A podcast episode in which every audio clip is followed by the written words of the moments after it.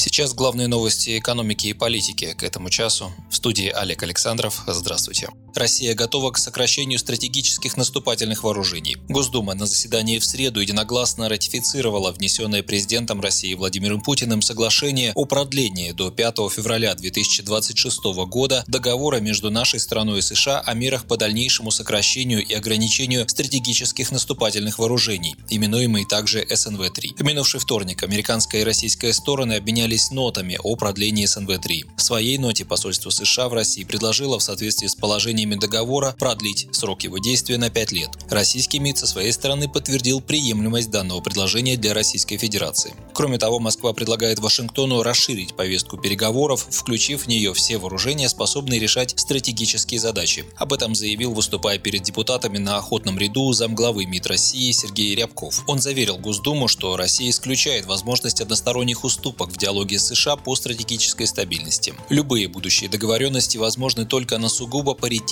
равноправной основе. Какие бы то ни было, односторонние уступки с российской стороны исключены, указал дипломат.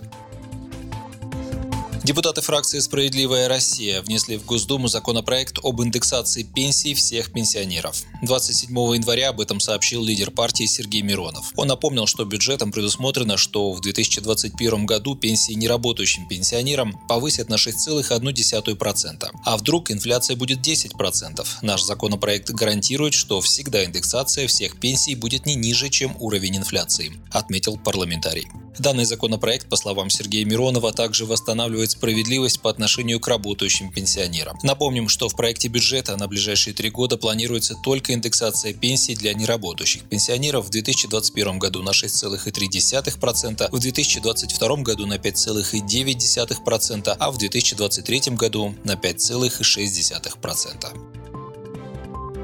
Для жителей Дальневосточного федерального округа предложили ввести дальневосточный капитал. Автором инициативы выступил депутат «Справедливой России» Федот Тумусов. Он предлагает установить для граждан, родившихся на Дальнем Востоке, размер разовой выплаты, равный материнскому капиталу, то есть четыреста восемьдесят три тысячи восемьсот рублей. Предусматривается, что выплату смогут получить и те, кто не родился, но проживает в ДФО как минимум пять лет по состоянию на первое января этого года. В этом случае размер и порядок использования капитала определит Кабмин. Средства можно будет направить на открытие собственного дела, оплату расходов на жилье, получение образования или лечение. Законопроект также предусматривает введение так называемой карты дальневосточника. Она будет предоставлять различные льготы в зависимости от категории ее держателя – ребенок, студент, работающий или пенсионер. Предполагается, что благодаря этой карте граждане смогут, например, купить льготный авиабилет, без очередей получить социальные выплаты. Помимо этого, депутат также предлагает на спецсчет, который открывается для каждого дальневосточника, ежегодно зачислять по десять тысяч рублей. Однако эти деньги можно будет направить только на компенсацию расходов, связанных с авиаперелетами или поездками на железнодорожном транспорте в Центральную Россию. Правительство страны законопроект не поддержало. В отзыве Кабмина, в частности, говорится, что принятие проекта предусматривает необходимость выделения дополнительных средств из бюджета.